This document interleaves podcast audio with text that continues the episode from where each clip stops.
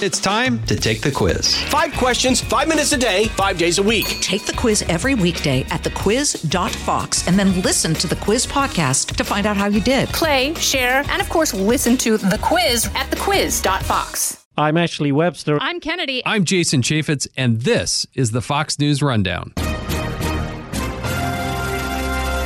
Tuesday, May 23rd, 2023. I'm Dave Anthony. There's a new runner on the road to the White House, Tim Scott, who says he was a broken kid from a broken home. Now, the only black Republican in the Senate wants to be president. I mean, he does disrupt the narrative of the left, and and he does so in a positive spirit with an optimistic message about what the country can be. I'm Jessica Rosenthal. The intelligence community says they have to have this spying tool, but they need Congress to reauthorize it. Will growing skepticism of the FBI, beliefs of political bias, and misuse of this tool derail the effort? There's clearly people in positions of leadership, both past and some present, who have become politicized, and there's no room for politics in the FBI. And I'm Andy Puzder. I've got the final word on the Fox News Rundown.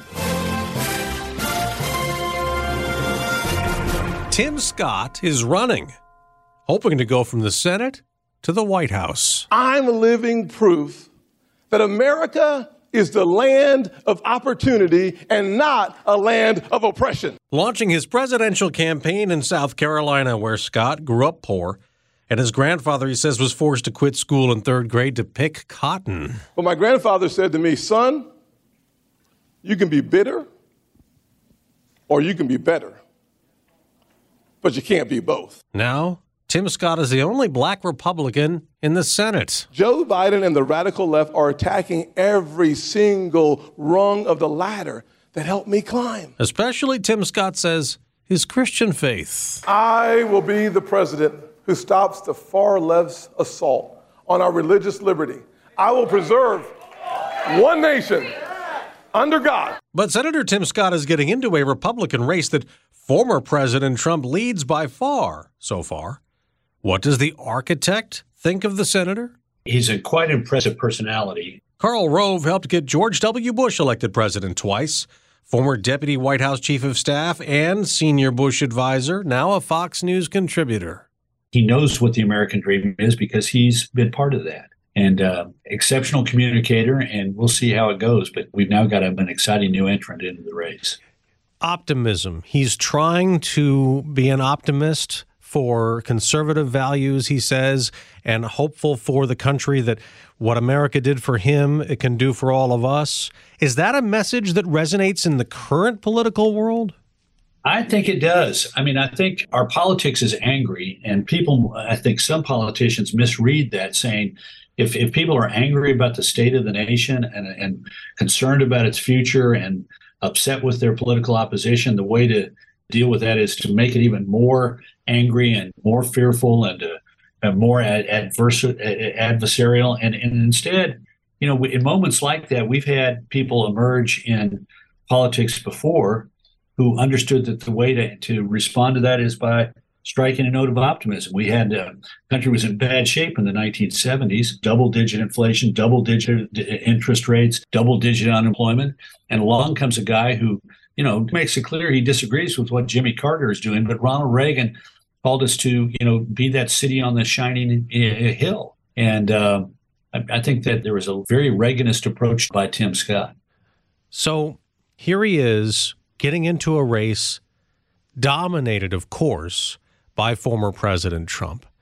And Tim Scott in polls, obviously, he's just entered the race, but he's been around for a few months, you know, dipping his toe in.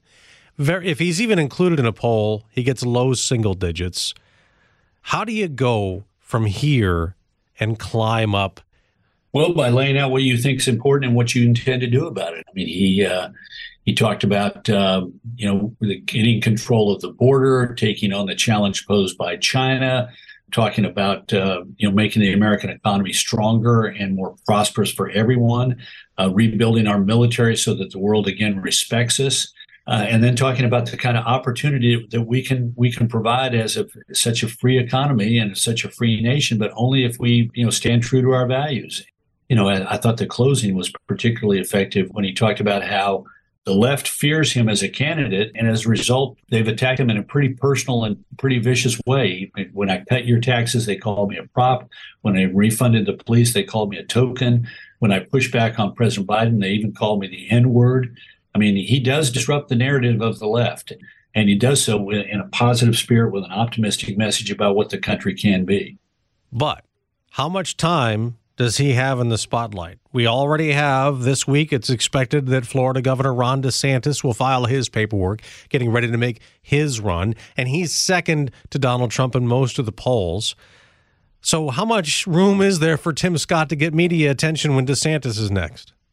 Well, remember, it's not just national media attention, it's also media attention in uh, Iowa, New Hampshire, Nevada, and South Carolina he's going to juice it a little bit. He's got an advantage others don't have, and that is he's got $22 million in his campaign account that he can spend, and he's spending about five or six million of it on advertising in the early states. So he's going to have a little bit of a bump, but the real bump is going to come as a result of hard work in those early states and by an extraordinary performance in the debates that begin in August. Iowa may be a better road for him. And I ask you this because they have a lot of Christians, evangelical voters in Iowa. Tim Scott has had support. He has that Christian base. Is he an attractive candidate? Obviously, former President Trump had the evangelical support. What's it like going into this campaign, though? Well, uh, the great thing about Tim Scott is he is a believer and he tries to live his life according to his beliefs. Think about this. I think he quoted the Bible three times in, in, an entirely appropriate way. He talked about going to a small, you know, getting a football scholarship at a Christian school. He said, That's where I learned that Jesus was my life and football was just a game. I found my true hope in the words of Ephesians 3:20. Him who is able to do exceedingly abundantly beyond all that we ask or imagine. So he talks about it with conviction and clarity and comfort and I think that came across strongly. So, yeah, Iowa, particularly Northwest Iowa, there are a lot of evangelicals, and uh, they're looking for somebody who shares their values on the issues, but also somebody who shares their values and their personal conduct in their life. Now, a Trump PAC has basically said that DeSantis wobbling a little bit opens the field up, more candidates can come, more Republicans, and the race for second place is on the former president's very much focused on the polls, and they're right about that so far, right? To me, this is sort of a sign of weakness, not a sign of strength. First of all, the polls are going to tighten. Right today, Donald Trump is ahead, and he's ahead by a bunch. And the reason he's ahead is that everybody knows about him. But even then, he's not running away with it. About half the people, depending on the poll, have already chosen somebody else or say they're undecided. If you take a look inside the numbers, a bunch of people are committed to Donald Trump today because, well, that's the only guy they really know a lot about. That will change as people get out there and move around the country. Uh, and particularly in those early states, you go look at the early states and the president's standing in particularly like Iowa, New Hampshire, is not as strong as it is nationally. And why? Because in Iowa, New Hampshire, they've already begun to pay attention to the early to the people who have been coming to the state and, and moving around. And second of all, he's punching down. He's the former president. Why is he attacking DeSantis? Why is he saying, you know, uh, Ron DeSanctimonious? Why is he paying attention to to to Tim Scott getting in the race? You know, could have it, it makes it look like he's afraid of competition. And instead, he ought to be ignoring him and talking about what it is that he wants to do if given a second term. And uh, that's about the last thing he appears to want to talk about, though. I'm I'm mystified by it. Now, the former president has hit Ron DeSantis hardest since Florida's governor has been the closest Trump competitor in second place in most Republican polls. We must reject the culture of losing that has infected our party in recent years. The time for excuses is over. Talking in Iowa earlier this month about GOP election setbacks in 2018 and 20 and 22. The other day in New Hampshire, Governor DeSantis said he's the one with a winning track record. We had a big wave in Florida, swept in massive numbers in the legislature. We did well up and down the ballot. And DeSantis is trying to overcome a slew of negative media coverage ahead of his expected presidential campaign paperwork filing this week. That the Florida governor's momentum is stalled, he's not personable, and is losing culture wars he's waging. Karl Rove is not buying any of that. Look, every candidate running for president is going to make missteps. The question is, do they learn from them? So everybody's saying, well, look at him. He's not really connecting on a personal level. Well, he goes to Iowa. Well, first he goes to New Hampshire largest fundraiser in the history of the Republican Party, spends the before the dinner, doesn't sit down at the head table, spends the, day, the evening working every table, gives a heck of a speech, gets interrupted by protesters, handles that with good humor, and then when the dinner's over, spends an hour shaking hands, you know, giving autographs and uh, you know appearing in selfies. And I'm thinking this guy understands what he needs to do. He then goes to Iowa, and, and it is in Northwest Iowa at the a, a longstanding uh, uh, summer picnic hosted by um, Congressman Feenstra, Randy Feenstra, and he's and he, he, there he is flipping pork burgers for everybody, uh, and then goes to the other opposite side of the state and is interviewed by the state party chairman with his wife on the stage, and the two of them are interviewed by the state party chairman, and it gets personal and funny and warm and revealing, and then he makes a, a surprise stop at a at a barbecue joint near near the site of President Trump's uh, canceled uh, rally. That showed me this guy uh, understands what it takes to get things done. Of course, we have Nikki Haley and Asa Hutchinson there in the race. Vivek Ramaswamy's in the race. Larry Elder's in the race. And you might even have former Vice President Pence, Chris Christie, and, others who, who could possibly join. It is getting more crowded. So for them and for all these candidates battling Trump and or DeSantis, what do you do in the summertime?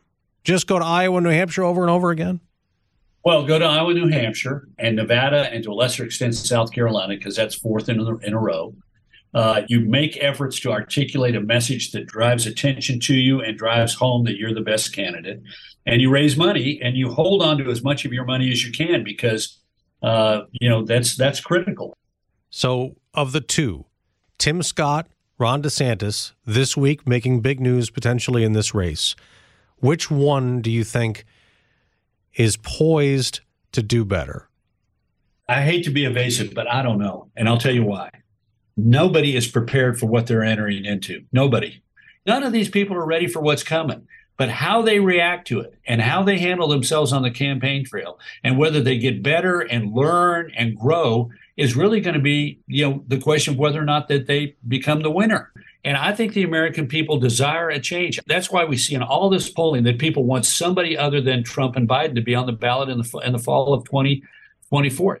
Karl Rove, Fox News contributor, former deputy chief of staff and senior advisor for President George W. Bush. Great to talk to you. Thank you so much. Thanks for having me. A lot of fun.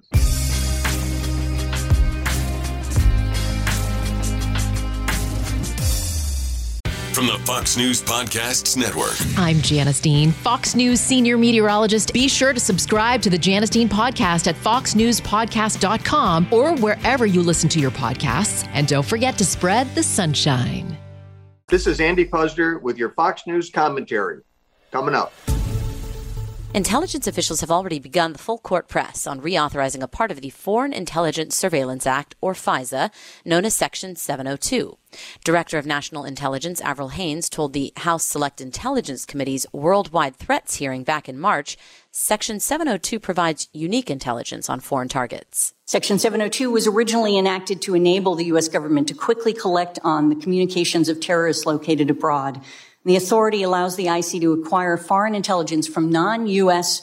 people located outside of the United States who are using U.S. electronic communication service providers. But it turns out U.S. people, citizens, us, we got caught up in searches quite a bit with this warrantless surveillance tool. A newly unsealed FISA court judge's opinion from last April reveals 278,000 abuses of this authority in 2020 and 2021. We now know the FBI used the tool on people connected to the civil unrest following the death of George Floyd on the streets of the United States, those involved in the January 6th Capitol attack, even political donors. Fox's Justice Department correspondent David Spunt.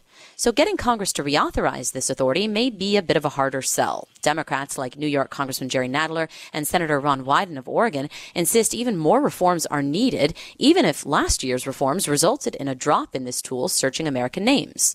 Republicans are infuriated over what they see as the politicization of the FBI. Last week, Judiciary Committee Chair Jim Jordan of Ohio held a hearing during which four FBI whistleblowers testified. I never swore an oath to the FBI. I swore an oath to the Constitution. Do you believe that the FBI is purposefully hostile to you for that reason to keep agents from speaking up? Yes. Yes, without question. Yes. Democrats dismissed the men as being politicized themselves. But something else was released this month angering Republicans. Special counsel John Durham's report about the FBI's investigation into then presidential candidate Donald Trump, finding the FBI failed to uphold its mission of strict fidelity to the law, never had any evidence of collusion with Russia, and relied heavily on leads provided by Trump's opponents. So, now that we know the FBI had improperly surveilled Americans, will Democrats and Republicans reauthorize this FISA tool? My initial response to this was this should never happen. It's certainly a big deal whenever the FISA rules are violated. John Iannarelli is a retired FBI special agent. It's very specific. We're supposed to be looking at foreign targets. And when these tools are being used for the convenience of those doing the investigations, that's the wrong reason. It's never what Congress intended. That's interesting. You're saying it might have been used for convenience. So that, so in other words, maybe some agents were tasked with investigating certain things and they just decided to use this search tool to what, make their investigation easier? I think when the FISA tools are looked at by agents and through their training, it's seen as a vehicle to conduct an investigation, but there's very, very strict guidelines. It's not my belief that FBI agents would be purposely misusing tools. There is a whole array of investigative tools available to agents. What we have to be careful about is using the right tools in the right situation. You essentially have a buffet of different things you can select for an investigation.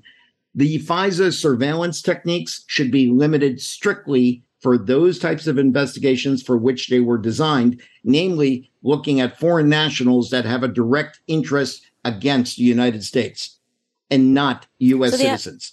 Yeah, so the FBI was saying, you know, this was really uh, probably these were really probably cases of ignorance on how to run searches and queries misunderstandings i think was the word they used about how to run them does that strike you as likely because because many of these searches were apparently made around the time of george floyd protests relating to the participation in january 6th it, I, I'm, I'm, I think that brings to mind for, for many of us who are thinking, well, if this is a tool that you're supposed to be using uh, to suss out and find people involved in foreign plots, and these are George Floyd protests and January 6th riots, then where's the nexus? Where's the link to, I guess, the, the foreign part, if you will?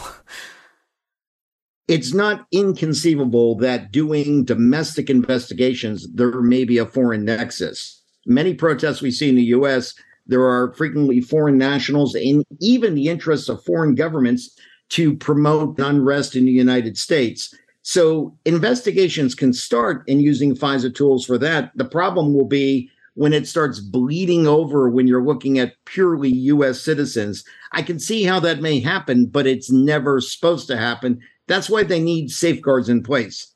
So they're saying that there are now these safeguards in place that since the since all of this was uncovered in 2020 and 2021 that they have put in new rules that's supposed to make it much more difficult logistically to actually even execute a search um, in this manner.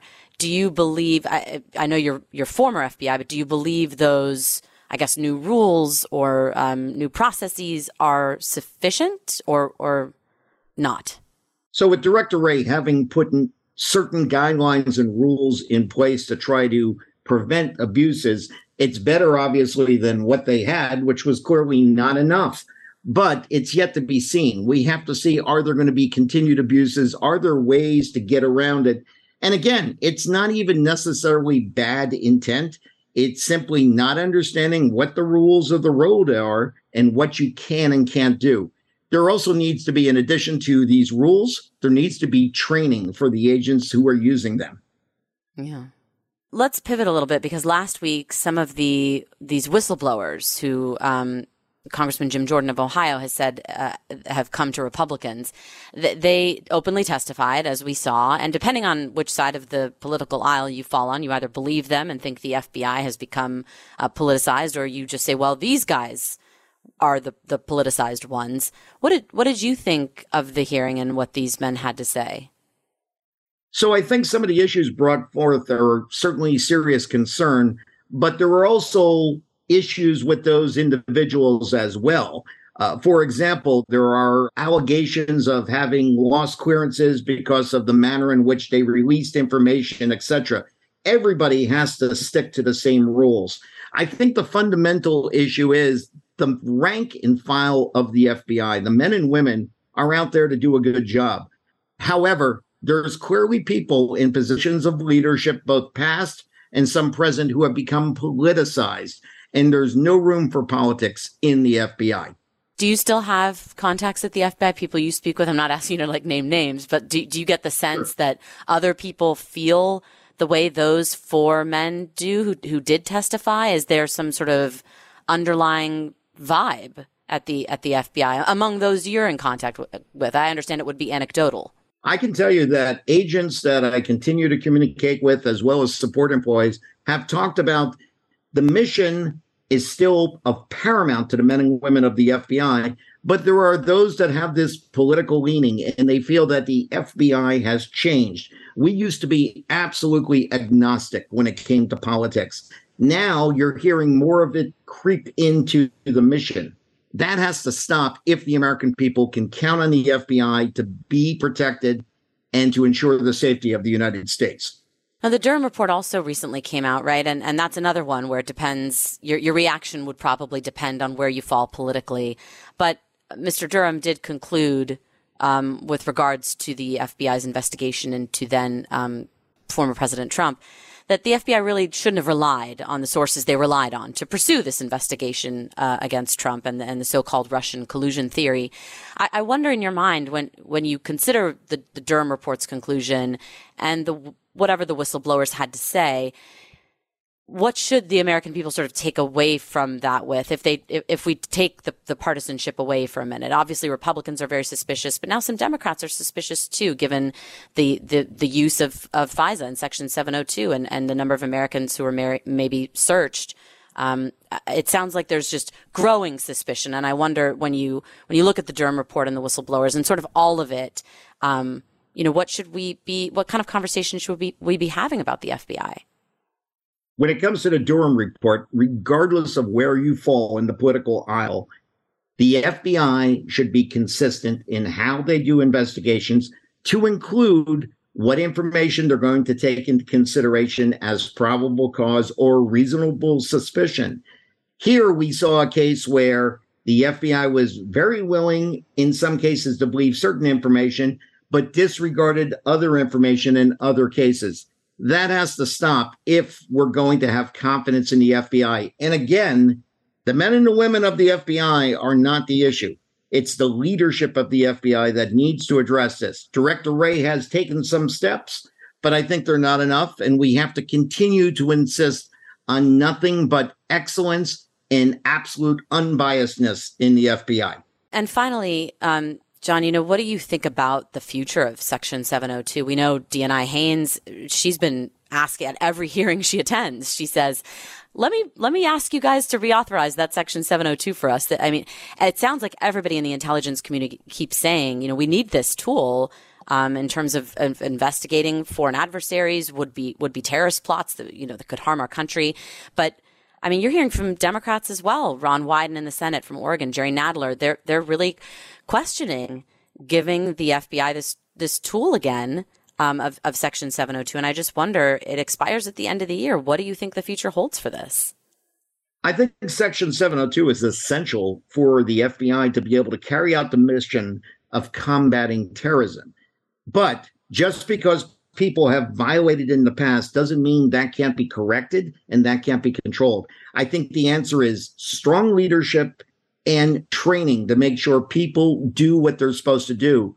But if the American people want to be safe, they have to count on the FBI and give them the tools to keep them safe. Former FBI agent John Iannarelli, thank you so much for joining us. Thank you for having me.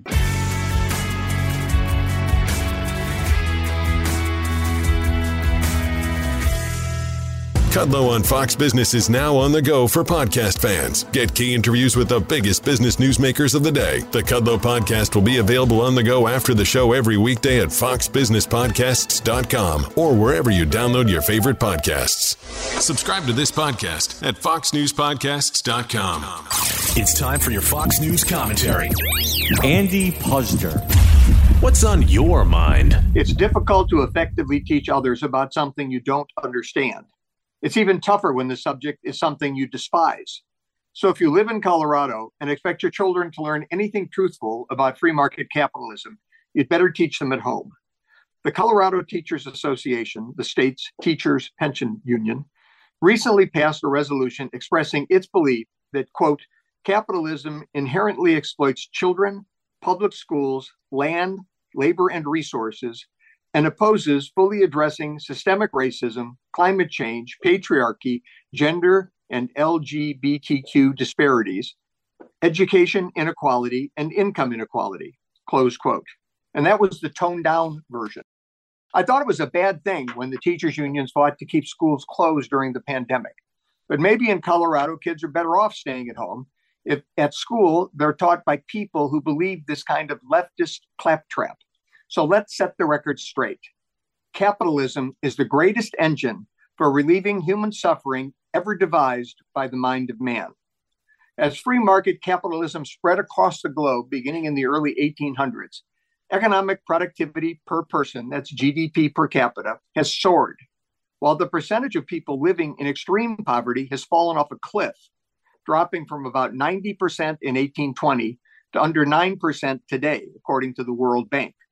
Wealth soars, poverty plummets. That sounds like a pretty good system. But did capitalism achieve these laudable goals by encouraging greed, exploitation, and inequality, as the Colorado Teachers Union professes? Nope. In fact, the opposite is true. Any businessman or woman can attest you can only succeed in a capitalist economy by meeting the needs of other people. That is, by providing the products or services other people want at a price they can afford. To be a successful capitalist, you have to shift your personal focus outward to meet the needs and wants of others, your customers. That's closer to altruism than greed. Throughout our history, self made men and women at all levels of our economy have forged ahead with innovative ideas and solutions that created jobs, wealth, and prosperity, not only for themselves, but for our entire nation, improving the lives of their fellow citizens and the human condition. That's how capitalism works. In short, capitalism expands the range of freedoms in our occupational lives while encouraging us to satisfy the needs of others. In so doing, it empowers us to create the wealth that supports real charity for the helpless and real opportunities for those willing and able to help themselves. It has enriched our lives and greatly reduced the plague of poverty that dominated human existence for millennia. Unfortunately, students in Colorado will never hear any of this in school. Not if the union that represents their teachers has its way. Rather, they'll be fed a Marxist laundry list of grievances by the very people their parents trust to educate them. I'm Andy Puzder, Senior Fellow at Pepperdine University School of Public Policy. You've been listening to the Fox News Rundown. And now, stay up to date by subscribing to this podcast at foxnewspodcasts.com. Listen ad free on Fox News Podcasts Plus on Apple Podcasts. And Prime members can listen to the show ad free on Amazon Music. And for up to the minute news, go to foxnews.com. I'm Emily Compagno, and this is the Fox True Crime Podcast, bringing you closer to the story than you ever thought possible. Subscribe at foxnewspodcast.com or wherever you download podcasts. These are the stories that keep you up at night from the Fox News Podcasts Network. I'm Ben Domenech, Fox News contributor and editor of the Transom.com daily newsletter, and I'm inviting you to join a conversation every week. It's the Ben Domenech Podcast. Subscribe and listen now by going to foxnewspodcasts.com.